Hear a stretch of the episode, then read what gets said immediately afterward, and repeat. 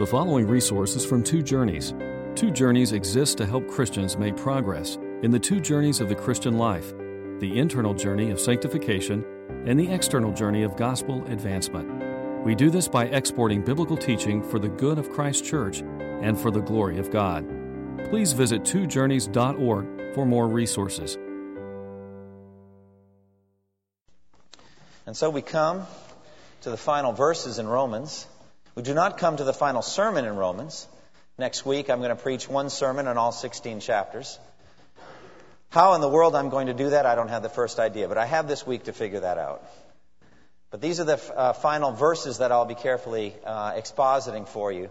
Um, I began this sermon series years ago, uh, well over 100 and maybe 110 uh, sermons, and now we come to this closing doxology. And I think it's important to finish well, don't you think? I mean, so many people begin things and they don't finish them. I know that's a besetting sin of mine. I'm not going to stand up here and bare my soul to you, so I'll talk more in the abstract about things in general that are begun and not finished. Not that I have that problem. I'm not talking about that, but I could. But the fact is, we struggle finishing things. You know, you, you begin a letter and you don't finish it, and you find it a few weeks later, and now it's in no condition to send been wrinkled up or something like that. Or, or a hobby, like, you know, you, you buy a kit and it looks good to you on the outward package, but then you look at the 76 page uh, manual of instruction and you think I'll never get this finished. Or, or a dress that you're sewing or something like that and you get it halfway done and you can't finish it. Or then there's the workout uh, regimen that you bought complete with the training video and all that. Found that in the storage a little while ago. Never got to that. You know, we begin things and we don't finish them. And that's a problem for us. But it is not a problem for Almighty God. Amen? What God begins, He finishes. And not only does He finish it, He finishes it gloriously. With a glorious flourish. We see that in the physical creation in Genesis chapter 2, the summary statement after God had created heaven and earth. In six days, it says in Genesis 2, then thus the heavens and the earth were completed in all their vast array. And by the seventh day, God had finished the work he had been doing, and so on the seventh day, he rested from all his work. He surveyed everything that he had made, and behold, it was very good. Finished it gloriously. But even better is the work of redemption in Christ. Think about what Jesus said the night before he died. In John 17:4, he said, "Father, I have brought you glory on earth by finishing the work you gave me to do." Oh, wouldn't it be beautiful to say that for just one day?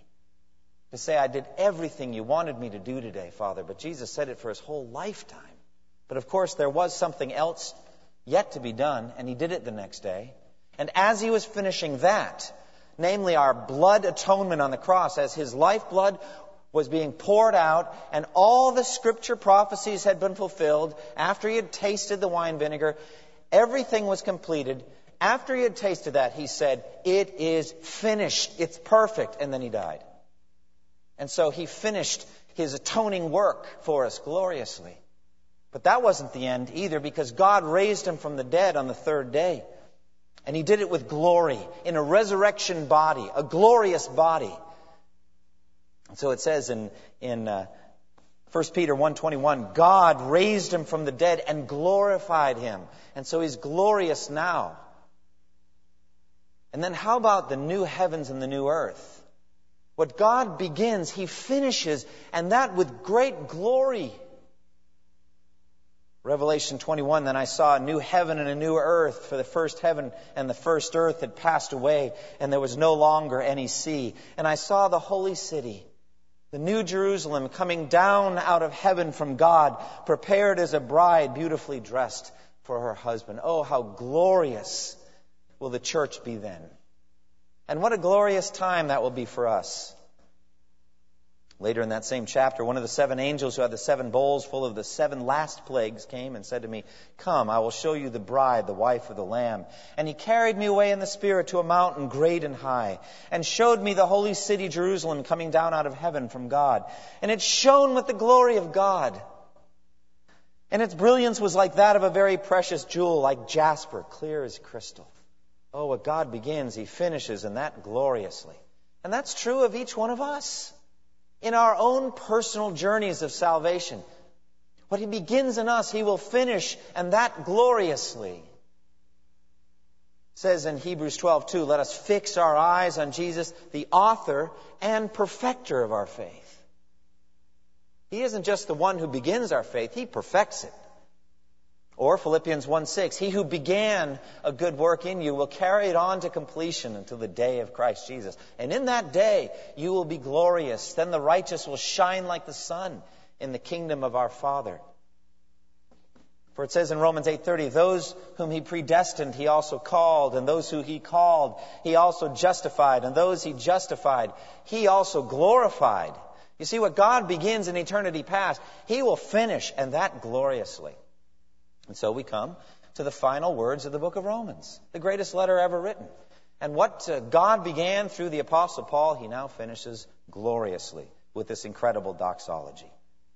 Now, as I look at this and the book of Romans, and I have this week to kind of draw it together in, in one message, to try to understand what it's all about, I come to this that it's about the gospel. And ultimately, God is the gospel. The word gospel is good news. And God is the gospel because God is so good. And He's bringing us to Himself. He is what we get after all this. He's our very great reward, as He said to Abraham. And so, what better way to finish the book of Romans than a total focus on God Himself? And so Paul writes, Now to Him who is able to establish you. To the only wise God be glory forever. There's a focus in these verses on God Himself. And so we focus completely on him. Now, it's a theologically thick, dense statement, just as the whole book has been theologically thick and dense. And it's reasonable for us to close this way because Romans is the greatest statement of the gospel in the Bible. And ultimately, God is the gospel. And notice how this exactly is how Paul began the letter. If you were to go back to the very beginning of Romans, this is how it starts. Paul, a servant of Christ Jesus, called to be an apostle and set apart for the gospel of God, the gospel of God, the gospel he promised beforehand through his prophets in the Holy Scriptures. It's a predicted gospel. He promised ahead of time in the Holy Scriptures through the prophets regarding his son, Jesus Christ, who as to his human nature was a descendant of David and who through the Spirit of holiness was declared with power to be the Son of God by his resurrection from the dead, Jesus Christ our Lord. That's how he begins and that's also how he finishes so beautifully. Now God's ultimate purpose in this gospel is the praise of his glory. That's why he does all things. We should never tire of the topic of God's glory or the praise. For we never will tire of it. It's an infinite topic, and it will consume our full attention in heaven forever and ever. God saved us in Christ for one ultimate reason, and that is the praise of His glory. He says that three times in the book of Ephesians. To the praise of His glorious grace. He says it again and again, and that's why He saves us. And so He brings us at last to the real purpose of this gospel, and that is the praise of God and of His glory. To the only wise God be glory forever through Jesus Christ. Now, there are wonderful benedictions and doxologies throughout the Scripture. And I think they're there to remind us that that's our point. That's why we were created. We were created to praise God, to speak words of praise to Him. That's what our mouths are for. They have other purposes too. But our mouths are ultimately to be filled with praise for God. And so there are these sweet doxologies throughout Scripture. We sang one of them earlier, that beautiful one in Jude, very similar to the one we have here. Now to him who is able to keep you from falling and to present you before his glorious presence without fault, blameless, and with great joy. To the only God our Savior be glory, majesty, power, and authority through Jesus Christ our Lord before all ages, now and forevermore. Amen. Very similar, a focus on God who is able. In our doxology, God is able to establish us. In Jude, God is able to keep us from falling and to present us before his presence blameless with great joy. He is able. And so there's these benedictions. And they're throughout the Bible. If you were to go through the 150 Psalms, there are five books of Psalms, organized, the Jews did, into five books. And at the end of each one is a doxology, a, a glorious praise. And the whole thing ends with Psalm 150. Six verses of praise to God. It reads like this Praise the Lord. Praise God in His sanctuary. Praise Him in His mighty heavens. Praise Him for His acts of power. Praise Him for His surpassing greatness. Praise Him with the sounding of the trumpet. Praise Him with harp and lyre. Praise Him with the tambourine and dancing. Praise Him with the strings and flute. Praise Him with the clash of cymbals. Praise Him with the resounding cymbals. Lest the cymbals be too quiet the first time. Praise Him with resounding cymbals. Let everything that hath breath praise the Lord. Oh, how glorious is that? That's the way the Psalms ends. Glorious praise to God. And that's the way your life, if you're a Christian, will end as well in eternal praise for Almighty God. And boy, are you going to enjoy it. And so will I. I can't wait. And so Paul ends with this focus on God and on His glory. He focuses on God, who is the gospel. Now let's look at it a little more carefully. First, it's the gospel that establishes believers. Look at verse 25. Now to him who is able to establish you by my gospel. Unbelievers are essentially unstable in their lives. Because Satan, their king, is an unstable being, as we saw last time. Very unstable. He was cast down from heaven to earth, and now he roams restlessly over the surface of the earth looking for something to do. And it's always bad. He's always reacting to God and trying to mess it up. He's an, a reactor, not an actor. And so he's trying to just find whatever God's doing and thwart it and frustrate it. But he himself is a frustrated being. He's filled with rage because he knows his time is short. In effect, he's somewhat like a homeless drifter just passing through. We are the permanent owners by the grace of God. The meek will inherit the earth. He's just passing through, causing a lot of trouble. And how good it will be, as we talked last time, when he's finally on his way. But he's essentially unstable. He's not a permanently rooted fixture here. The world itself that he created is passing away so also demons are passing away. They are restless creatures seeking someone to inhabit because they have no rest. And therefore, non Christians are essentially unstable. They have no root. They're drifting in life. There's a great instability there. Well, it says here, now to him who is able to establish you. And here is the focus on God. It is God who is able to do this. Do not look to yourself to establish yourself in Christianity. It can't be done. You can't do it. You don't have that power. If you're a Christian now, I mean genuinely born again, you will be one in 20 years. And that's only by the power of God. God is at work in you, and He's able to root you and to establish you in this gospel. Now, to Him who is able to do this, the focus is on the ability of God. We are constantly tempted to look to ourselves, aren't we? to look inward to see if we have the resources to meet the challenge. I tell you, you do not have the resources to meet this challenge, but God does. Now, to him who is able, it says. And it talks about establishing. Now, this Greek word establish means to set an unshakable foundation, to strengthen and reinforce. When I was a student in the Boston area, they were always building, and there was one a building in particular, it was a skyscraper they were building in Cambridge. And every day I'd walk across and I'd listen to the rhythmic beat of these tools that were driving the piles down. And it was just giving me a headache. And I'm wondering, when are they going to be done? And I was told they've got to go as deep down into the earth as the skyscraper goes up. So that be rooted and established, especially there in the back bay, which is landfill of Boston, the back bay. It's very unstable there. And so every day as I'm walking across, my footsteps are, you know, it's driving the pilings down. God wants to do that with the gospel truth in Romans into your heart. You're not done with Romans when I get done preaching here. I hope you know that. You'll never be done with Romans, and neither will I. Besides which, there's only one person in this sanctuary who is here for all of those sermons that I preached in Romans. It's me. I'm the only one. I think I was here for most of them anyway. I was. But at any rate, we need to be saturated in the book of Romans the rest of our lives. It's not just to bring you to initial faith in Christ, it's to develop your maturity, develop your faith, to finish saving you. And so we'll be established by this gospel to the end. Keep reading it. We're never done with it. This is the very thing that Paul wanted to do in his visit to the Roman church. Back in chapter 1, verse 11, he says, I long to see you so that I may impart to you some spiritual gift to establish you. It's the same idea. He wanted to do it, but he couldn't. We talked about that in Romans 15, why he couldn't go there. But he sent on this letter. But it doesn't matter because it really isn't Paul who can establish us anyway. It is God who establishes us.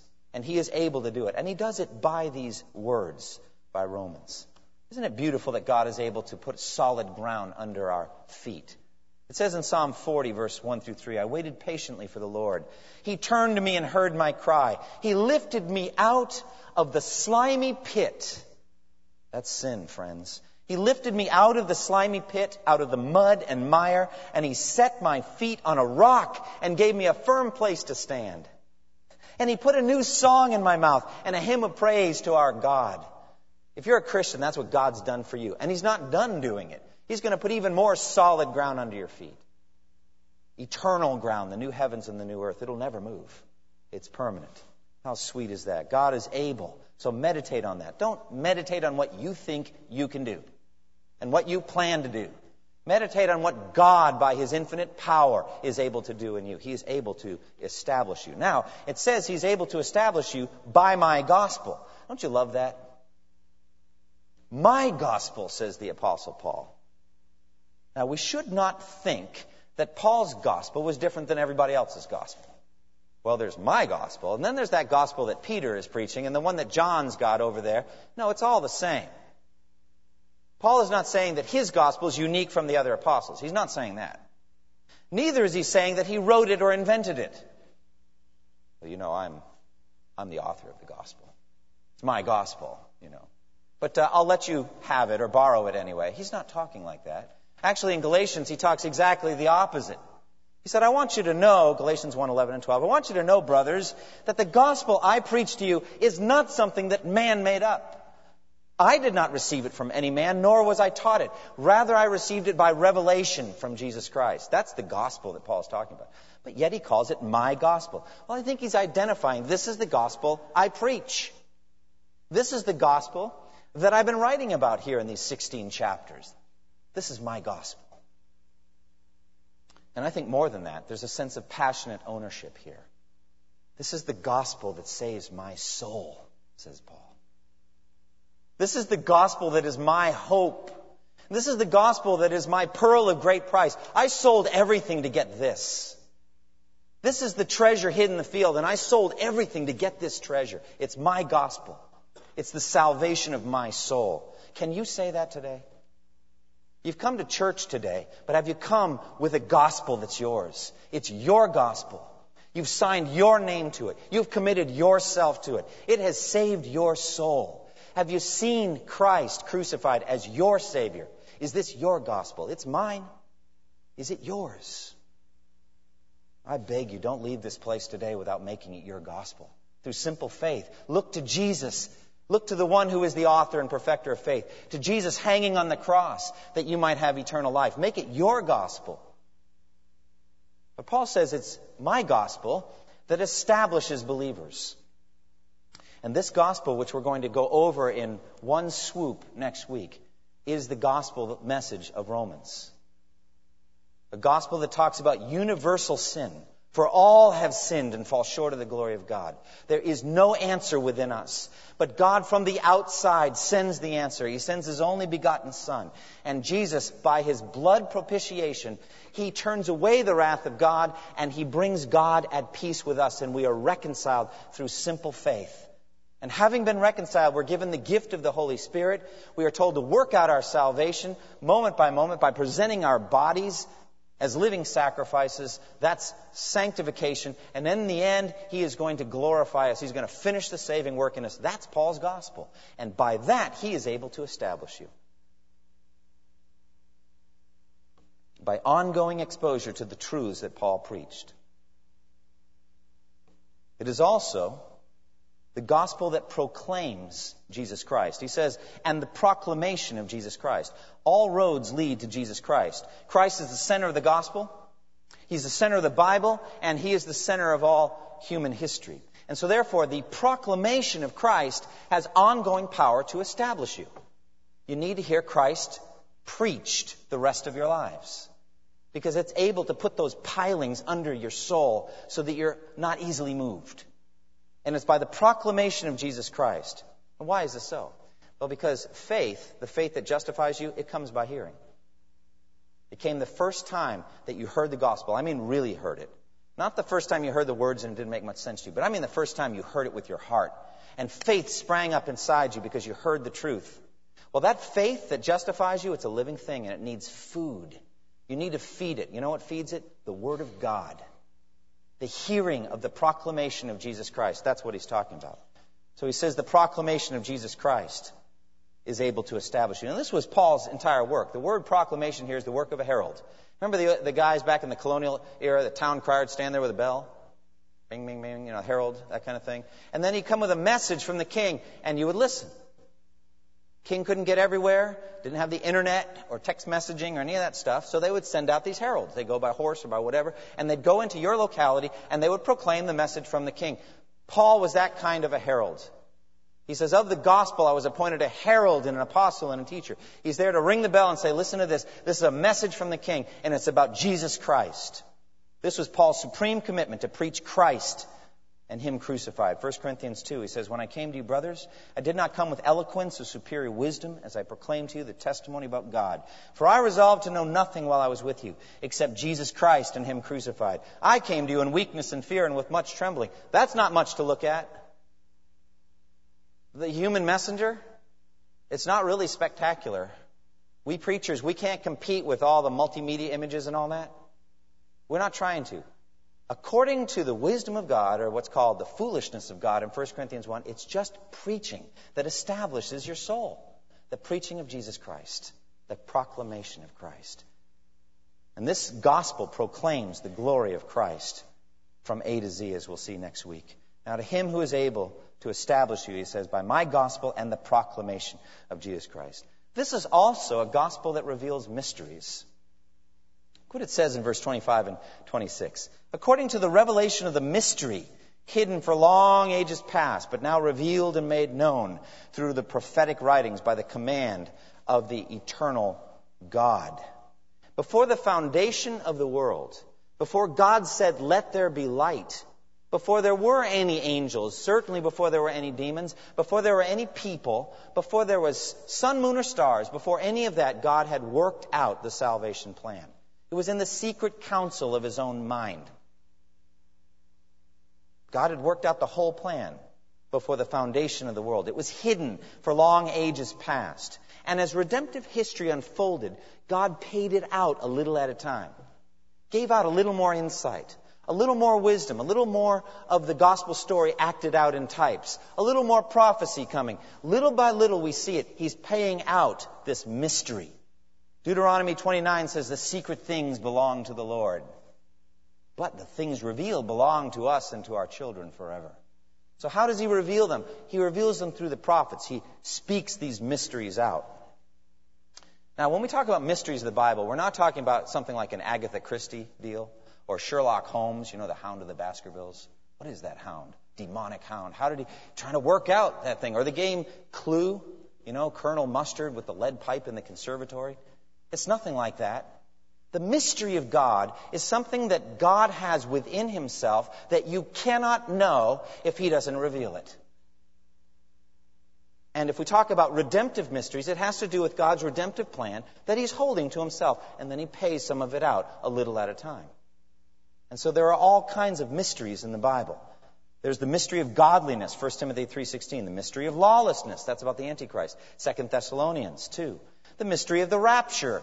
Brothers, I tell you a mystery. We'll not all sleep, but we will all be changed. It's a mystery. There's the mystery of the kingdom of God in Mark 4:11. There's the mystery of Christ's will in Ephesians 1:9. The mystery of Christ himself in Colossians 2.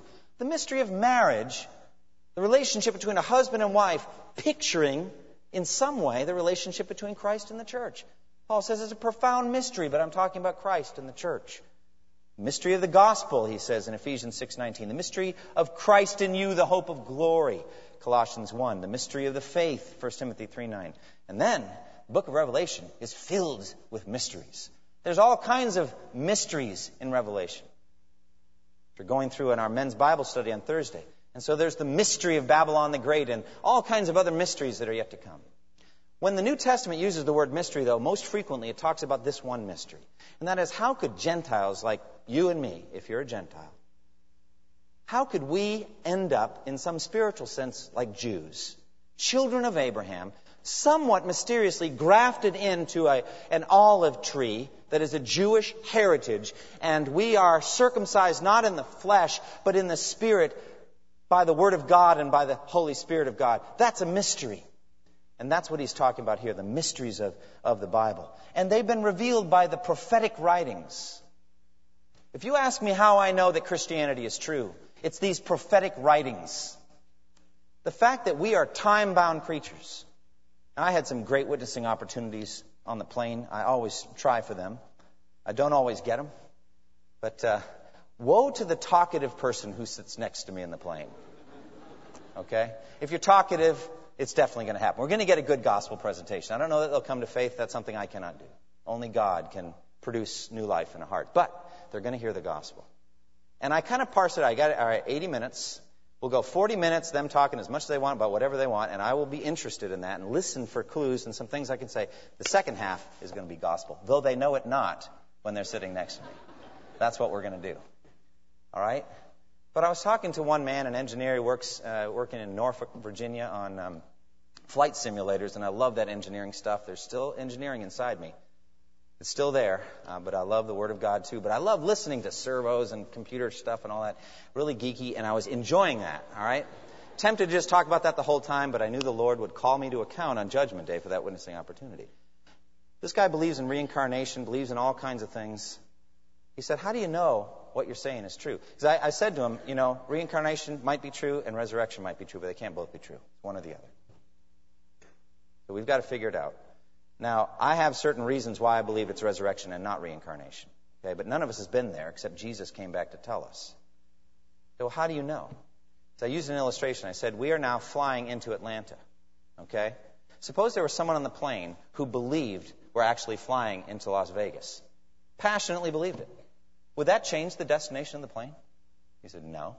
I said, What would you think of that, that person? They're nuts. Or they got on the wrong plane, uh, greatly deluded. I wonder how you would do that. You got on the wrong plane. But their belief that they're going to end up in Vegas doesn't change the destination of the plane. I said, what matters is where are we really heading, not where do you think we're heading. What is the truth? He said, well, how can you know the truth? I said, the Bible. Said, how do you know the Bible's true? I said, one of the ways is prophetic writings. We are locked into time. We don't know the future. We don't even know, we don't even know what the weather is going to be like tomorrow, really, for sure. But God knew things a thousand years in advance of Christ, that Jesus would be crucified, his hands and his feet pierced, Psalm 22, that he would shed his blood for the sins of the people, Isaiah 53, that he would be raised and his body would not see corruption, it would not decay, Psalm 16, that he would be worshiped as deity, as God by people from all over the world, Daniel 7. These things are all predicted long before any of them came to pass. You can't orchestrate that. Only God can do that. And so by the prophetic writings, we know that this is true. This is how God has revealed the mysteries through prophets. He, it is His glory to tell us ahead of time what's going to happen, and then it happens. He's the only one who can do it because He's the only sovereign king. Everything else is subject to whether He says so or not. So we say, if the Lord wills. But if God says it, the Lord wills because He's saying it. And so the prophetic writings tell us. And these are revealed by the apostles. The apostles were stewards, 1 Corinthians 4, of the mysteries of God. They were held accountable to how they dealt with these mysteries. And Paul wanted to be a faithful steward of the mysteries of God. And so he was preaching them. Now, as I look at the Bible, I think the whole thing is summarized in, in two phrases. Uh, a friend of mine, Mark Dever, wrote two books. One, a whole book summarized in the Old Testament, another whole book summarized in the New Testament. Old Testament, promises made. New Testament, promises kept. That is God. He is a promise maker and keeper. Old covenant promises made. He said to Abraham, through your offspring, all peoples on earth will be blessed. He's fulfilling it now in Christ. That's how we know that it's true. Now, this gospel also is a gospel that produces obedience among the nations. Look what it says. But now revealed and made known through the prophetic writings by the command of the eternal God, so that all nations might believe and obey him. It's a gospel that produces obedience among Gentiles, among peoples. Now, he mentions the command of the eternal God. God has commanded that these mysteries be revealed. He commanded Isaiah to write Isaiah 53. He commanded David to write Psalm 22. He commanded David to write Psalm 16. He commanded Jeremiah to write of the new covenant that was coming in David, the branch of David that was coming. He commanded these things. And he commanded the apostles to get up and preach it on Pentecost and thereafter. By the command of the eternal God, this word goes out. But what is the word? The gospel itself is a command. The gospel is a command that must be obeyed. How did Jesus begin preaching? He said, The time is, is at hand. The kingdom of God is near. Repent and believe the good news. That's a command, friends. Repent, turn away from sin, believe the gospel. These are commands given by a king. And so this is a gospel that must be obeyed. Remember how the Apostle Paul was standing in Athens. He's debating with those Areopagus philosophers, just sat around talking about and listening to the latest ideas all the time. That's what they did. And so in comes Paul. And he is despised. They think nothing of him. He doesn't have that eloquence and all that sort of stuff. And his philosophy seems bizarre. Jewish carpenter, some guy from Nazareth dies on a wooden cross under the condemnation of the Romans, and he's the savior of the world. It seems like foolishness. But that's what he preached. But Paul was so bold, so bold. And he says very plainly, talking about their idolatry in Athens, he says, I see that in all the city it's filled with idols. In the past, God overlooked such ignorance. But now, He commands all people everywhere to repent. This is the, the, gospel is a universal command given by Almighty God, the eternal God, to the human race. Repent and believe the good news. That's what he's called it. Now, what I get out of this is that how, you know you want to know how do I know I'm saved? How do I know I have saving faith? Well, is there a pattern of obedience in your life? There is an obedience that comes from faith. If there's no obedience, friends, there is no faith. It's that simple. God has saved us to bring us back under the yoke of Christ. Jesus said, Come to me, all you are weary and burdened, and I will give you rest. Take my yoke upon you. Take your neck and put it under my yoke. Submit to me. Let me be your king. My commands are not burdensome. Bring your life under obedience, the obedience of the gospel. This is an obedience that brings faith, and it's the obedience of the nations. Finally, it is the gospel that is the wisdom of God. He says, To the only wise God. Oh, the wisdom of God. We talk about the ancient world. And Alexander the Great was confronted when he invaded Asia Minor with a problem, traditionally, this may be a mythological story, but I think it's true with the Gordian knot. Now, it had been prophesied that this tangled up knot of rope could only be untied by the one who was the rightful ruler of Asia. Alexander was not much of a thinker, I don't think, at this moment at least. So he pulls out his sharp double edged sword and slices the thing. So much for that. Right through. Enough of the Gordian. I don't have time for that. I'm the, I'm the rightful ruler. Power of the sword. Power. You see? Domination. God had a Gordian knot to untie.